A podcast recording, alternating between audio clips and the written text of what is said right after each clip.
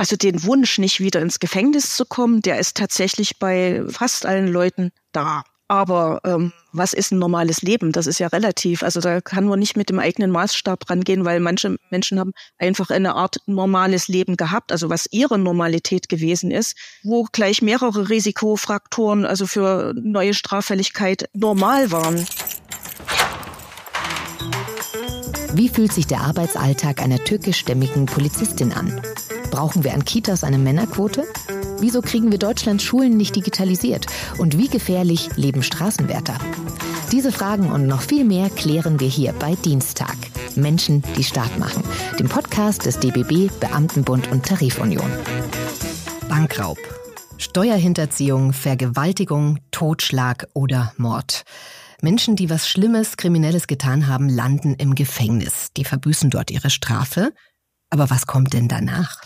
Was passiert dann? Ich bin Steffi Schaller. Ich freue mich sehr, dass ihr heute wieder reinhört in unsere mittlerweile ja schon zwölfte Folge Dienstag. Heute mit Ute Dörfler. Sie ist Bewährungshelferin. Liebe Ute, danke, dass du dir heute die Zeit für uns nimmst. Danke für die Einladung. Gerne. Liebe Ute, jeder von unseren Interviewpartnern bekommt ja am Anfang unseren kurzen Steckbrief, damit man weiß, mit wem man es da heute zu tun hat. Auch für dich. Wie alt bist du? Ich bin 52 Jahre alt. Wie ist deine Berufsbezeichnung? Ich bin Justizsozialarbeiterin. Also mein Ausbildungsberuf heißt ein bisschen anders, aber das, was ich jetzt mache, heißt Justizsozialarbeiterin. Mhm, da gehen wir auch gleich noch mal näher drauf ein. Was ist deine Lieblingsmusik, Ute?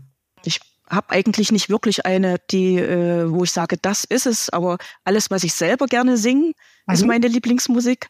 Ähm, ich singe aktiv im Chor und das, äh, was beim Tanzen so in die Beine geht. Also was so Funkmusik, äh, was richtig rhythmisch ist. Das macht richtig Spaß. Sehr cool. Das macht auch den Kopf frei. Wir proben immer dienstags nach dem Sprechtag, mhm. wenn der Kopf angefüllt mit Geschichten ist. Kann man gut abschalten, das denke ich mir. Da können wir grad, gleich nachher auch nochmal drüber sprechen. Mhm. Was ist denn deine beste Eigenschaft? Um, ähm, also ich glaube, meine Neugier. Also ich bin neugierig nicht im äh, negativen Sinne so zum tratschen oder so, sondern ähm, mich interessieren wirklich äh, die Leute, die mir gegenüber sitzen. Ich will sie verstehen, will verstehen, was da gelaufen ist, wie sie so geworden sind. Und ich glaube, das ist äh, meine Neugier auch in anderen Lebensbezügen. Die kann ich gut leiden. So an mir. Mein Interesse. Das kommt dir sicherlich auch zugute in deinem Beruf, auch dazu gleich mehr. Äh, was magst du denn nicht so wahnsinnig gerne an dir? Das hat ja irgendwie jeder so, ne, das ein oder andere. Ich hätte mich gerne ein bisschen ordentlicher. Mhm. So.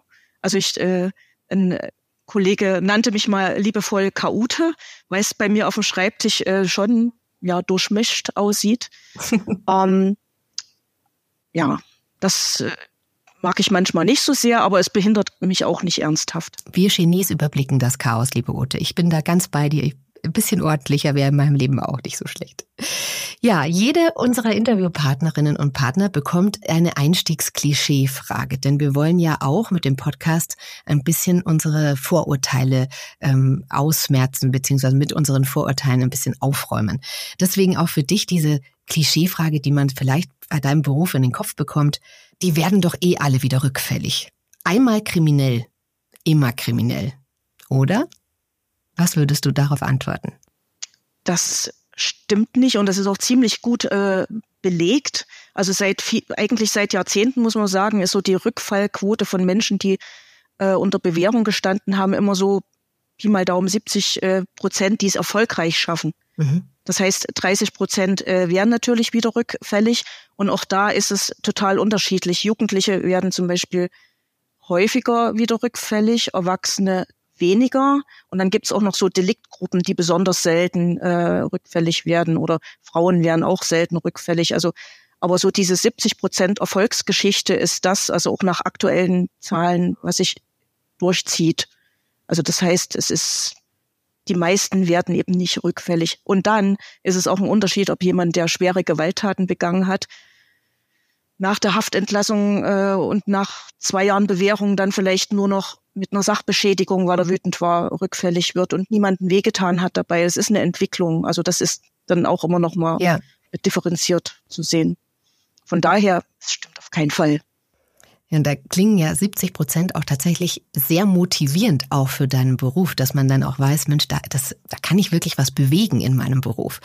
Jetzt würde ich gerne eingangs allerdings von dir wissen, wie wird man denn Bewährungshelferin? Ist das wirklich der Beruf oder was muss man dafür lernen? Was muss man dafür eine Ausbildung machen dafür?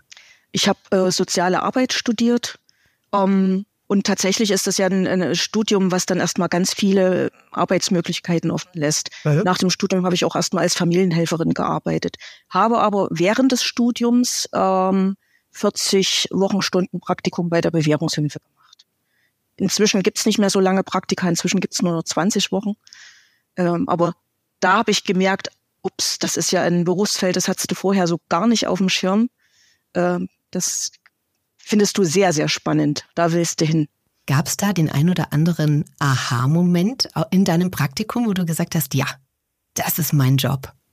Ja, also ich hatte mir die Zielgruppe einfach anders äh, vorgestellt. Ich habe vorher im Studium gedacht, ach nee, mit dieser Randgruppe willst du eigentlich jetzt nicht unbedingt arbeiten. Also so straffällige, da hatte ich schon ja wahrscheinlich auch meine Klischees im Kopf. Mhm. Ähm, und bin aus völlig anderen Gründen zur Bewährungshilfe gegangen, äh, weil ich dachte, dort kann ich vielleicht irgendwie Mediation mal ausprobieren, so Täter-Opfer-Ausgleich oder sowas. Mhm. Äh, und dann habe ich gemerkt, ach, das sind ja auch äh, ganz verschiedene Menschen, die haben irgendwie alle ihre Geschichte. Und ja, ich kann mit denen gut, gut ins Gespräch kommen, gut arbeiten. Ja war eine Praktikumserfahrung. Ich hätte mich sonst wahrscheinlich niemals äh, für den Beruf, für die Justiz äh, da beworben. Das sieht man mal wieder, wie praktisch tatsächlich äh, Praktika auch tatsächlich sein können, dass man mal reinschnuppert. Unbedingt. Auch für den Nachwuchs, dass man sich wirklich einiges anschaut, um dann rauszufinden, wohin man eigentlich will, dass man eben nichts ausschließt auch. Das heißt, du hast auch wirklich ein ganz tolles Einfühlungsvermögen für diese Menschen. Und äh, das ist, glaube ich, auch was, was man da wirklich dringend braucht, oder? Dass man ähm, Empathie zeigen kann? Oder ist das vielleicht manchmal sogar hinderlich?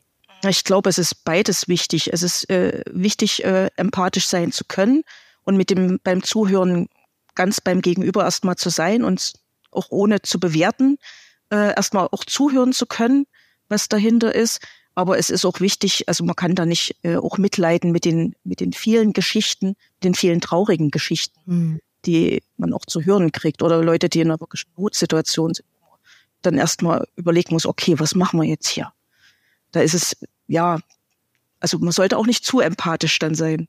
Gut, wenn man beides kann, aber das ist, gehört ja zum Handwerkskoffer, den man im Studium auch sich anfängt anzulegen. Also das Studium ist eine Grundlage, aber dann muss man das noch im Beruf auch vertiefen. Bekommt ihr denn da auch eine psychologische Ausbildung auf dem Weg dorthin? Denn das könnte ich mir schon sehr schwer vorstellen, mit äh, Menschen umzugehen, die ja auch schon so vieles hinter sich haben, auch oftmals äh, Traumata schon erlebt haben, die sie überhaupt dahin gebracht haben, wo sie dann letztlich waren oder auch ins Gefängnis gebracht haben. Ähm, Gibt es da Handwerkszeug, das euch da äh, an die Hand gegeben wird, um damit umzugehen?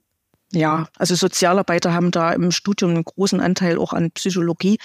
Wir machen ja keine Therapie mit den Leuten, aber zumindest fürs Verständnis ist es ja äh, wichtig zu verstehen, was, äh, wie gehe ich jetzt damit um, wie kann ich das eventuell auffangen oder welches Fass ma mache ich jetzt vielleicht hier auch nicht auf, weil ich kann es gar nicht hier in diesem Setting äh, auffangen. Aber ja, im Studium ist ein großer Teil auch Psychologie. Was sind das für Menschen, die du betreust? Wer sind deine, wie sagt man denn, Klienten oder wie sagt man denn zu den Menschen, die du betreust und denen du hilfst? Man sagt Probanden, das fand ich am Anfang merkwürdig, aber im Duden steht das tatsächlich auch drin als dritte Bedeutungsmöglichkeit äh, Menschen, deren Freiheitsstrafe versuchsweise zur Bewährung ausgesetzt wird. Genau. Äh, wer sind die Probanden? Also äh, zunächst erstmal überwiegend Männer und äh, von ganz jung bis ganz alt. Das ist in den Bundesländern auch ein bisschen unterschiedlich. Es gibt auch Bundesländer, die haben eine explizite Jugendbewährungshilfe. Oder es gibt Bundesländer, äh, wo es eine spezialisierte Arbeit mit zum Beispiel Sexualstraftätern gibt. Das ist hier in Thüringen so nicht der Fall. Deswegen ist das sehr durchmischt. Ich sage immer, äh, spaßeshalber, vom Eierdieb bis zum Mörder kann alles dabei sein. Sowohl Menschen, die noch nie im Gefängnis gesessen haben, wo von vornherein die Strafe zur Bewährung ausgesetzt wird, als auch Menschen, äh, die nach einer kurzen oder längeren Freiheitsstrafe zu mir kommen. Das heißt, du hast tatsächlich, wie du gerade schon so schön gesagt hast, vom Eierdieb bis zum Mörder ähm, Menschen und Probanden, die du begleitest in der Bewährung. Jetzt stelle ich mir das tatsächlich nicht so einfach vor, wenn du weißt, dieser Mensch hat Folgendes getan, das weißt du ja auch, ähm, dann da ganz vorurteilsfrei und auch ohne Angst ähm, mit demjenigen umzugehen. Wie eng arbeitet ihr miteinander? Also gibt es Momente, in denen du auch in einem Raum sitzt und du weißt, vor dir, der Mensch hat jemand anderen umgebracht? Ja, das gehört zur Arbeit dazu. Das ist ja nur ein ganz kleiner Prozentsatz, der so schwerwiegende Straftaten gemacht hat. Ähm, aber dazu ist Austausch mit Kollegen auch wichtig. Dafür ist Supervision wichtig, dass man auch äh, guckt, was macht denn das jetzt auch mit mir und die Konzentration natürlich auf die eigentliche Aufgabe. Also das, äh, da, das hilft dann auch erstmal als Strukturgeber im Gespräch, wenn ich weiß, okay, ich habe hier eine klar umrissene Aufgabe. Ich muss äh, Auflagenweisungen äh, kontrollieren im Einvernehmen mit dem Gericht und ich bin dafür da, der Person helfend und betreuend zur Seite zu stehen. Das sind so die Aufgaben und dazu muss ich bestimmte Sachen abfragen und äh, so diese Gesprächsstruktur dann am Anfang erstmal, wenn ich jemanden äh, kennenlerne, die gibt dem anderen äh, eine gewisse Sicherheit erstmal zunächst. Mhm.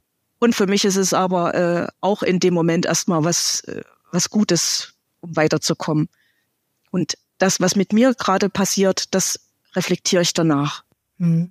Gibt es denn da einen Fall, der dich besonders ähm, berührt hat in deiner Berufslaufbahn? Ja, gab es. Und den Fall habe ich dann auch in der Supervision erzählt und ich würde den aber jetzt hier gar nicht anreißen, weil die, weil das war damals äh, so schrecklich, dass auch die äh, die Kolleginnen in der Supervision und die Supervisorin, äh, die haben auch geschluckt, und die Supervisorin hat gesagt, ja, manchmal ist das so, äh, das ist so schrecklich, man muss es dann auf verschiedene, auf, auf mehr als ein Ohr, äh, zwei Ohren verteilen. Also das ist einfach mehrere Menschen hören, um das tragen zu. Deswegen würde ich das jetzt gar nicht nochmal erzählen. Es liegt viele Jahre zurück, aber wenn du nach was Schwierigen fragst, dann ploppt das sofort wieder bei mir auf. Mhm. Das war ein junger Mann, der eine sehr, sehr schwere Straftat begangen hat und die ich mir auch sehr vorgestellt das will ich auch gar nicht wieder hochwühlen, auf gar keinen Fall. Aber das ist, da stelle ich mir tatsächlich auch schwer vor, dass man da dann nach Hause geht und dann das ähm, auch abhaken kann. Gibt es denn auch ähm, Fälle, die dich besonders ähm, äh, positiv berührt haben, die dich besonders gefreut haben, wo du gesagt hast, Mensch, das ist tatsächlich was, wo ich auch gerne dran denke, wenn ich ähm, so drüber nachdenke und mich erinnere? Die gibt's auf jeden Fall ich krieg ja leider dann äh, nicht mehr von, von allen mit, äh, wenn die dann doch ihr erfolgreiches Leben führen, äh, wie das dann äh, so ausgeht. Aber manchmal meldet sich jemand zurück äh, und sagt, hier, Frau Dörfler, ich wollte mal Ihnen zeigen, was jetzt aus mir geworden ist. Um, und ja, das, das sind schöne, sehr schöne Momente. Und wenn ich im Gespräch merke mit jemand, dass jemand neuen Gedanken denkt, den er vorher nie gedacht hat und wo ich denke, ja, Chaka, das wird dich voranbringen, Junge. Das sind auch sehr schöne Momente. Weil oftmals ist es ja das Schwierigste, so an den Einstellungen äh, was zu machen, den eigenen Überzeugungen so.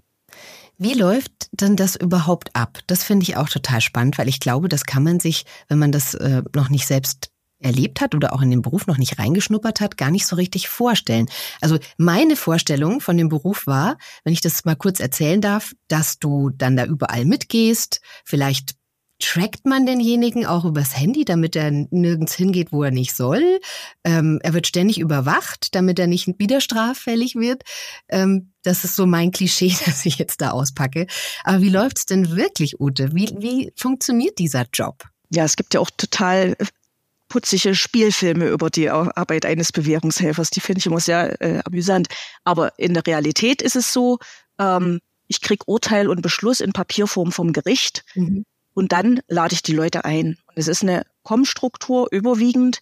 Die Leute kommen hierher in eine Bürosituation und ähm, ich führe Gespräche. Ich äh, mache auch mal einen Hausbesuch. Ich bin bei Gerichtsverhandlungen, ich bin bei Anhörungsterminen. Ich bin bei runden Tischen mit Netzwerkpartnern. Also das ist schon äh, auch für mich ein bisschen abwechslungsreicher als nur Büro. Aber für den, ähm, für den Probanden ist es so über einen regelmäßigen Zeitraum, meistens zwei Jahre oder länger, ähm, kommt er regelmäßig hierher ins Büro.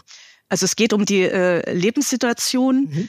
Ähm, wie wohnt er, wovon, äh, wovon lebt er, ähm, wie sind so diese, diese Basics, die ein Mensch braucht, ähm, erstmal geregelt, was hat er für eine berufliche Perspektive gerade.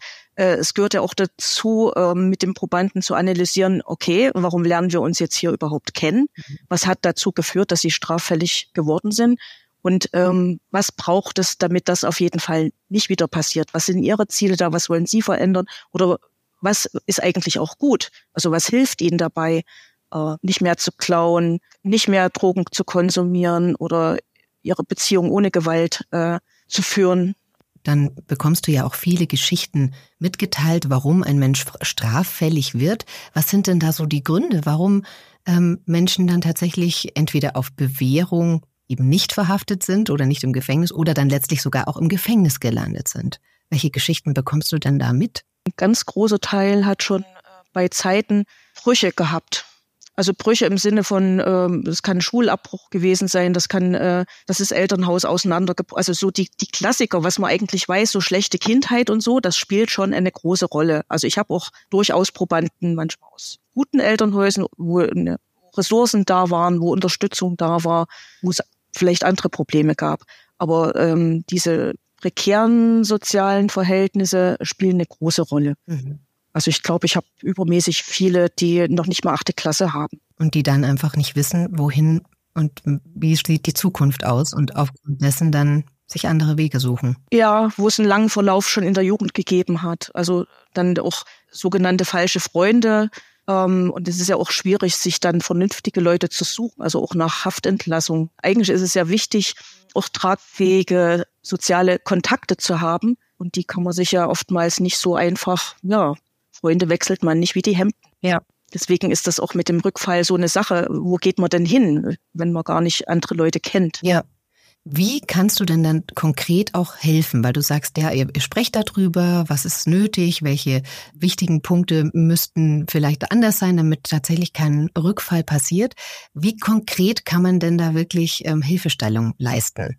Wenn das Problem erstmal Drogenkonsum ist, was alles andere überdeckt, dann kann man in Richtung Motivation da was zu verändern arbeiten. Mhm. Also ich sage das äh, bewusst, dass man erstmal bei der Motivation äh, anfangen muss manchmal, was auch nicht so einfach ist, ähm, weil manche Leute haben auch nicht die Motivation, was zu verändern. Und manchmal muss man erst da anfangen, dass, äh, ja, weil selbst Drogenkonsum kann Vorteile, vermeintliche Vorteile erstmal haben, ne? Mhm. Weil man fühlt sich in dem Moment dann erstmal nicht schlecht, man ist mit Freunden zusammen und der Staat soll mir das doch nicht verbieten. Ja. Das lasse ich mir nicht nehmen. So, also das gibt's durchaus auch. Was kann ich konkret an Hilfe stellen? Also ich kann mit den ähm, einen Rahmen schaffen, in, in dem man mal so Gedankenprojekte entwickeln kann. Mhm. Ne? Oder ich kann verweisen, also ich kenn, bin ziemlich gut vernetzt in Weimar. Ein großer Teil meiner Arbeit ist auch Netzwerkarbeit. Ich weiß, wo man für das hingehen kann, für das hingehen kann, für das hingehen kann, für das nachfragen kann. Und ähm, da kann ich Angebote machen. Wobei das mit dieser Hilfe und Betreuung, das ist fakultativ. Die Kontrolle ist, die muss sein. Und das andere kommt immer drauf an, wie lassen sich die äh, Probanden denn ein. Ja. So. Also Hilfe bekommt man ja nicht übergebügelt, wenn man das nicht will. Lasse ich jemand auch in Ruhe. Das wäre tatsächlich auch eine meiner Fragen gewesen. So, wie sieht es denn mit der Motivation tatsächlich aus? Weil jeder, der vielleicht noch nicht straffällig geworden ist, würde jetzt sagen, Mensch, ja, also da hat man einen Fehler gemacht und dann sitzt man seine Strafe ab und dann hat man doch schon eigentlich den Wunsch, wieder zurück in ein normales Leben zu kommen. Vor allem, wenn man mal im Gefängnis gesessen hat. Das ist ja auch eine, also es ist ja auch nicht schön, wenn man seine Freiheiten aufgeben muss. Ne? Also das ist ja wirklich kein, kein Pappenstiel. Und dass man da dann anschließend bestimmt Motivation hat, wieder zu normales, äh, zurück ins normale Leben zu finden. Ist das denn immer so? Anscheinend nicht, wie du schon gesagt hast. Also den Wunsch, nicht wieder ins Gefängnis zu kommen, der ist tatsächlich bei fast allen Leuten da. Aber ähm, was ist ein normales Leben? Das ist ja relativ. Also da kann man nicht mit dem eigenen Maßstab rangehen, weil manche Menschen haben einfach eine Art normales Leben gehabt, also was ihre Normalität gewesen ist, wo gleich mehrere Risikofaktoren, also für neue Straffälligkeit normal waren. Also von daher ist die Motivation da äh, ganz unterschiedlich. Manche, die sagen, ja, jetzt will ich's packen und das ist jetzt meine letzte Entlassung, mein letzter Bewährungsbeschluss, den können sie sich einrahmen, weil nochmal komme ich nicht. Und äh, mhm. manche, die wollen eigentlich auch gar nicht äh, genau hingucken.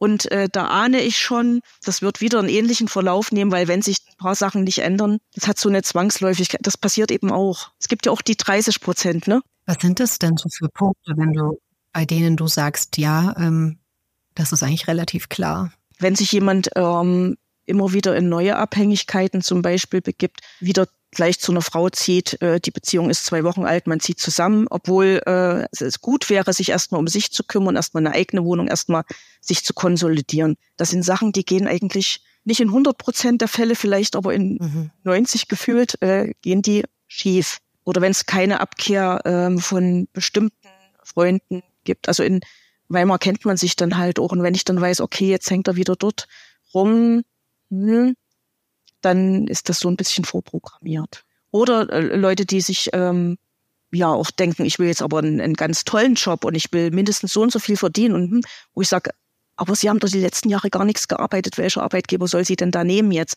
Die so ganz hohe Ansprüche haben und wo eigentlich auch klar ist, okay, auf dem Arbeitsmarkt, so wie der gestrickt ist, wird er scheitern und dieses Scheitern wird erneut Frust auslösen.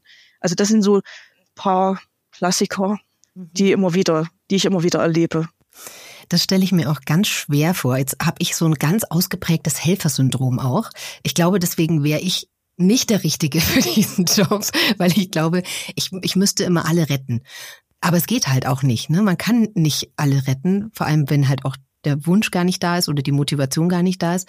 Aber geht's dir selbst auch oftmals so, dass du sagst, dass du halt auch frustriert bist, wenn es nicht funktioniert, obwohl du dein Herzblut reingesteckt hast? Ist auch schon vorgekommen, dass ich richtig enttäuscht war von jemandem. Ja, würde mir jetzt auch gleich jemand einfallen, aber das sind dann genau die äh, Fälle, wenn ich sowas merke, dann weiß ich, zack, das musst du jetzt mal reflektieren, musst du jetzt mal gucken, weil das, das ist nicht gut. Also das ist dann nicht äh, in dem Moment ähm, professionell, sondern das ist mein persönlich menschliches. Das kann ich nicht ausschalten. Ich kann es nur äh, durch Reflexion mir mal wieder angucken, weil mit der Enttäuschung mache ich es nicht besser. Und dann ist vor allen Dingen das Gefühl bei mir, ne? Hm. Ja, ja, klar. Und dann nimmst du es mit. Und das äh, wäre mhm. besser, wenn das nicht der Fall ist. Gell? Hey.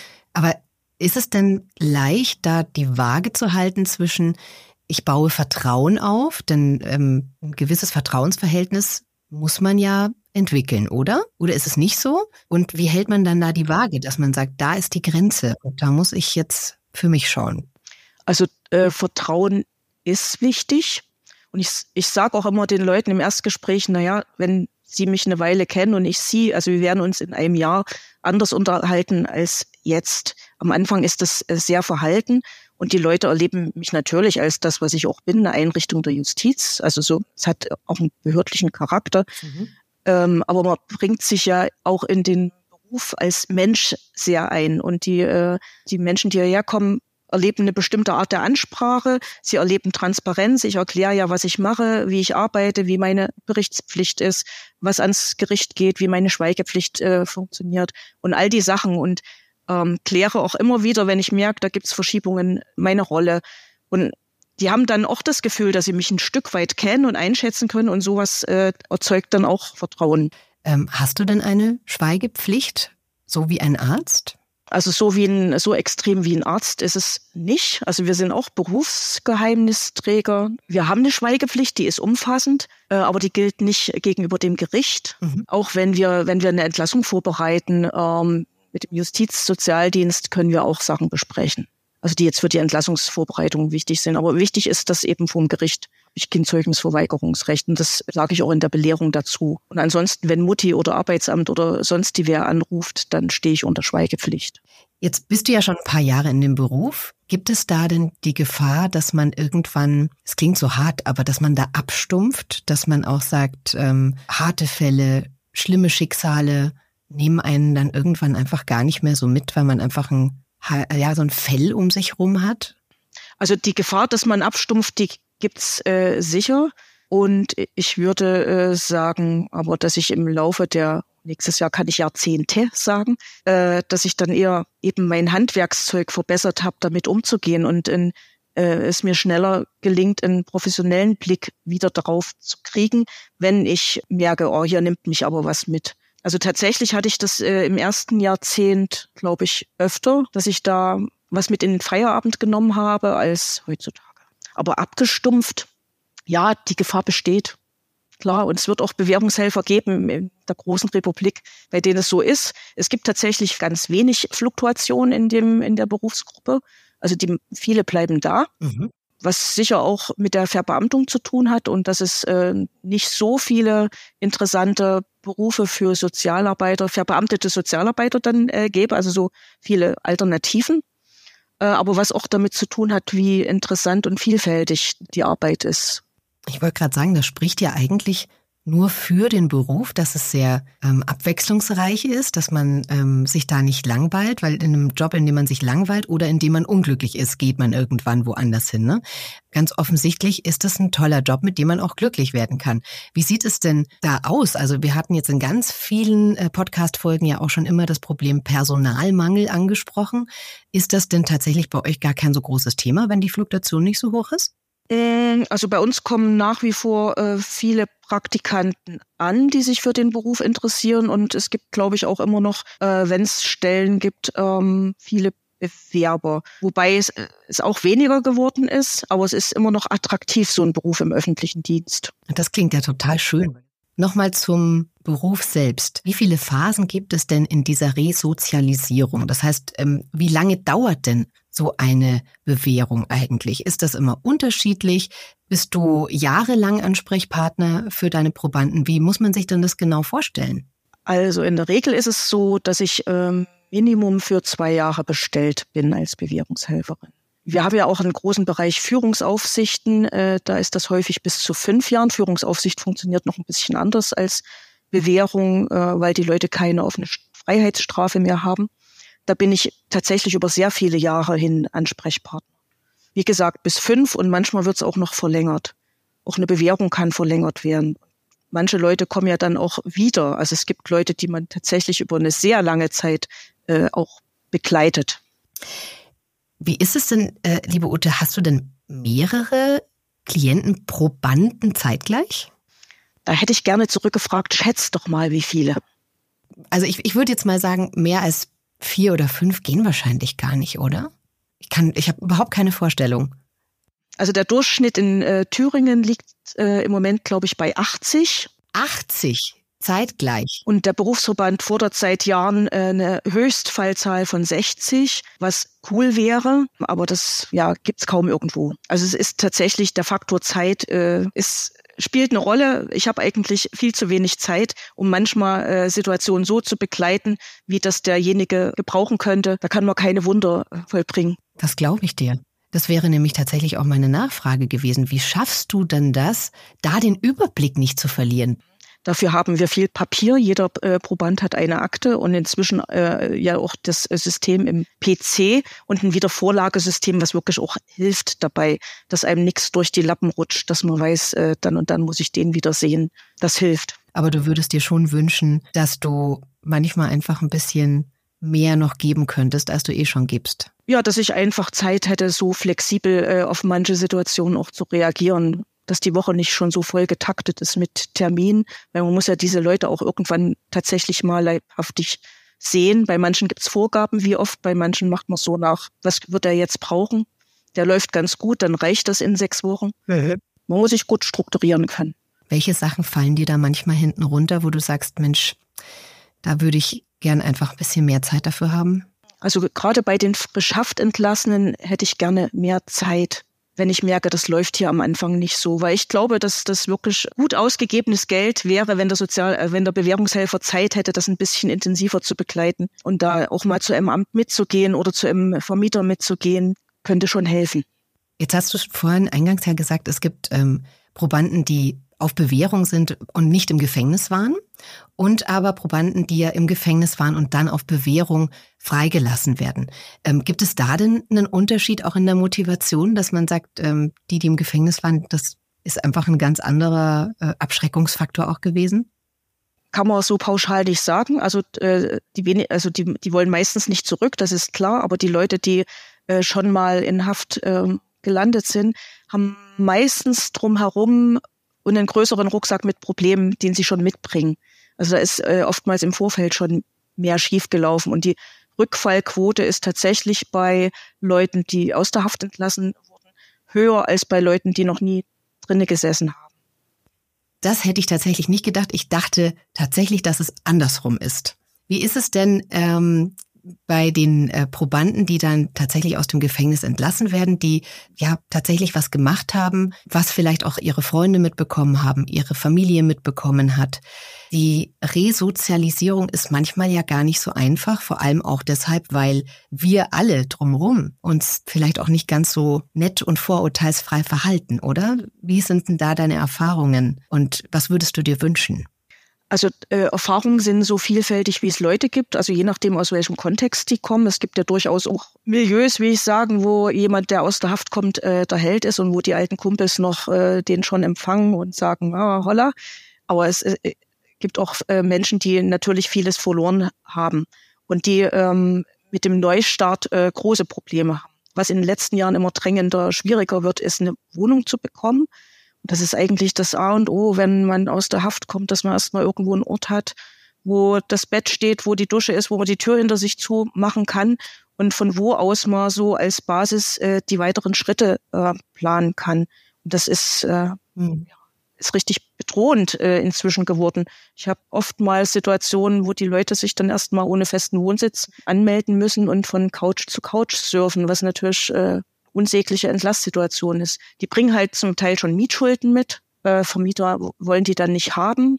Der Wohnungsmarkt ist eh angespannt. Da kann man sich das aussuchen. Da will man nicht gerade unbedingt jemanden, der aus dem Vollzug kommt. Da ist das Rückfallrisiko besonders hoch. Da würde ich mir wirklich irgendwas äh, wünschen, dass es da mehr Möglichkeiten äh, gibt, diese Zeit danach erstmal zu überbrücken, damit man erstmal in Ruhe anfangen kann zu arbeiten und sein Leben hier draußen zu strukturieren. Ist es denn auch so, dass ähm, das Umfeld der Probanden, wenn die denn wissen, da war jemand straffällig, ähm, sich dann auch abwendet, dass ähm, da Vorurteile natürlich weiter bestehen, ne? weil wenn man einmal straffällig ist, wie ich es vorhin schon eingangs gesagt habe in meiner Einstiegsfrage, der war kriminell, der ist doch wieder kriminell. Ähm, ist auch das ein Problem, dass ähm, man manchmal gar nicht die Chance bekommt, wieder ins normale Leben einzusteigen? Also die Leute, die nah dran waren an der Person, wenden sich oftmals nicht ab. Weil die ja, äh, also der Mensch ist ja nicht seine Straftat nur, sondern der hat ja noch andere Facetten und sie kennen ja den Menschen als ja, klar. Gesamten. Es wendet sich auch mal eine Partnerin ab nach einem dritten Rückfall oder so. Aber äh, oftmals geben gerade Angehörige nochmal und nochmal und nochmal eine Chance, äh, bis sie irgendwann sagen, nee, jetzt muss ich hier Grenze für mich ziehen. Also so im, im nahen Umfeld erlebe ich das nicht so, kriege ich das nicht so mit. Eher dann, äh, was mal Arbeitgeber angeht. Ja. Würdest du dir wünschen, dass gerade Arbeitgeber und das öffentliche Leben einfach ähm, da etwas flexibler wären und ein bisschen offener und nicht diese Menschen in Schubladen stecken von vornherein? Ja, dass die dort vielleicht auch so eine Art Bewährung kriegen. Also wäre manchmal gar nicht so schlecht. Ja, ich glaube, das war ein sehr schönes Schlusswort, liebe Ute. Ich ähm, möchte gerne abschließend noch von dir wissen, nachdem wir tatsächlich eine gute Nachwuchssituation haben bei den Bewährungshelferinnen und Helfern, was möchtest du denn den zukünftigen so mitgeben, die sich tatsächlich entscheiden möchten, diesen Beruf zu erlernen? Also dazu kann ich nur ermutigen, weil es ist ein sehr spannender Beruf. Und äh, man muss aber auf dem Schirm haben, man ist in dieser Arbeit auch ein Stück Einzelkämpfer, weil man arbeitet immer viel alleine. Vernetzt euch, sucht euch einen Mentor, wenn ihr keinen gestellt kriegt, vernetzt euch, organisiert euch auch. Bewährungshilfe ist sehr vielfältig, auch in Deutschland. Äh, es ist auch immer interessant, da über den Tellerrand des eigenen Bundeslandes zu gucken und Kollegen kennenzulernen. Äh, guckt immer, dass ihr da einen guten Austausch habt. Das ist wichtig bei dem Beruf. Und ansonsten ausprobieren, was Bewährungshilfe ist. Ein Praktikum machen, wie du, liebe Ute, das hat ja bei dir die Leidenschaft und das Feuer für diesen Beruf entfacht. Genau. Vielen lieben Dank, liebe Ute, dass wir von dir einen Einblick bekommen haben heute in deine Arbeit. Ich äh, wünsche dir von ganzem Herzen, dass du dir deine Empathie behältst, dass du deine Leidenschaft behältst, dass du eben nicht abstumpfst. Aber da habe ich überhaupt nicht das Gefühl bei dir, dass da die große Gefahr besteht. Deswegen, weil bei dir strahlen deine Augen, wenn du von deinem Beruf erzählst. Deshalb vielen herzlichen Dank, dass du heute dabei warst. Ja, vielen Dank auch. Gerne. Ja, und bei euch möchte ich mich natürlich auch ganz, ganz herzlich bedanken, dass ihr wieder reingehört habt. Die nächste Folge kommt wie immer in einem Monat. Und bis dahin wünschen wir euch alles Liebe. Eure Steffi Schaller.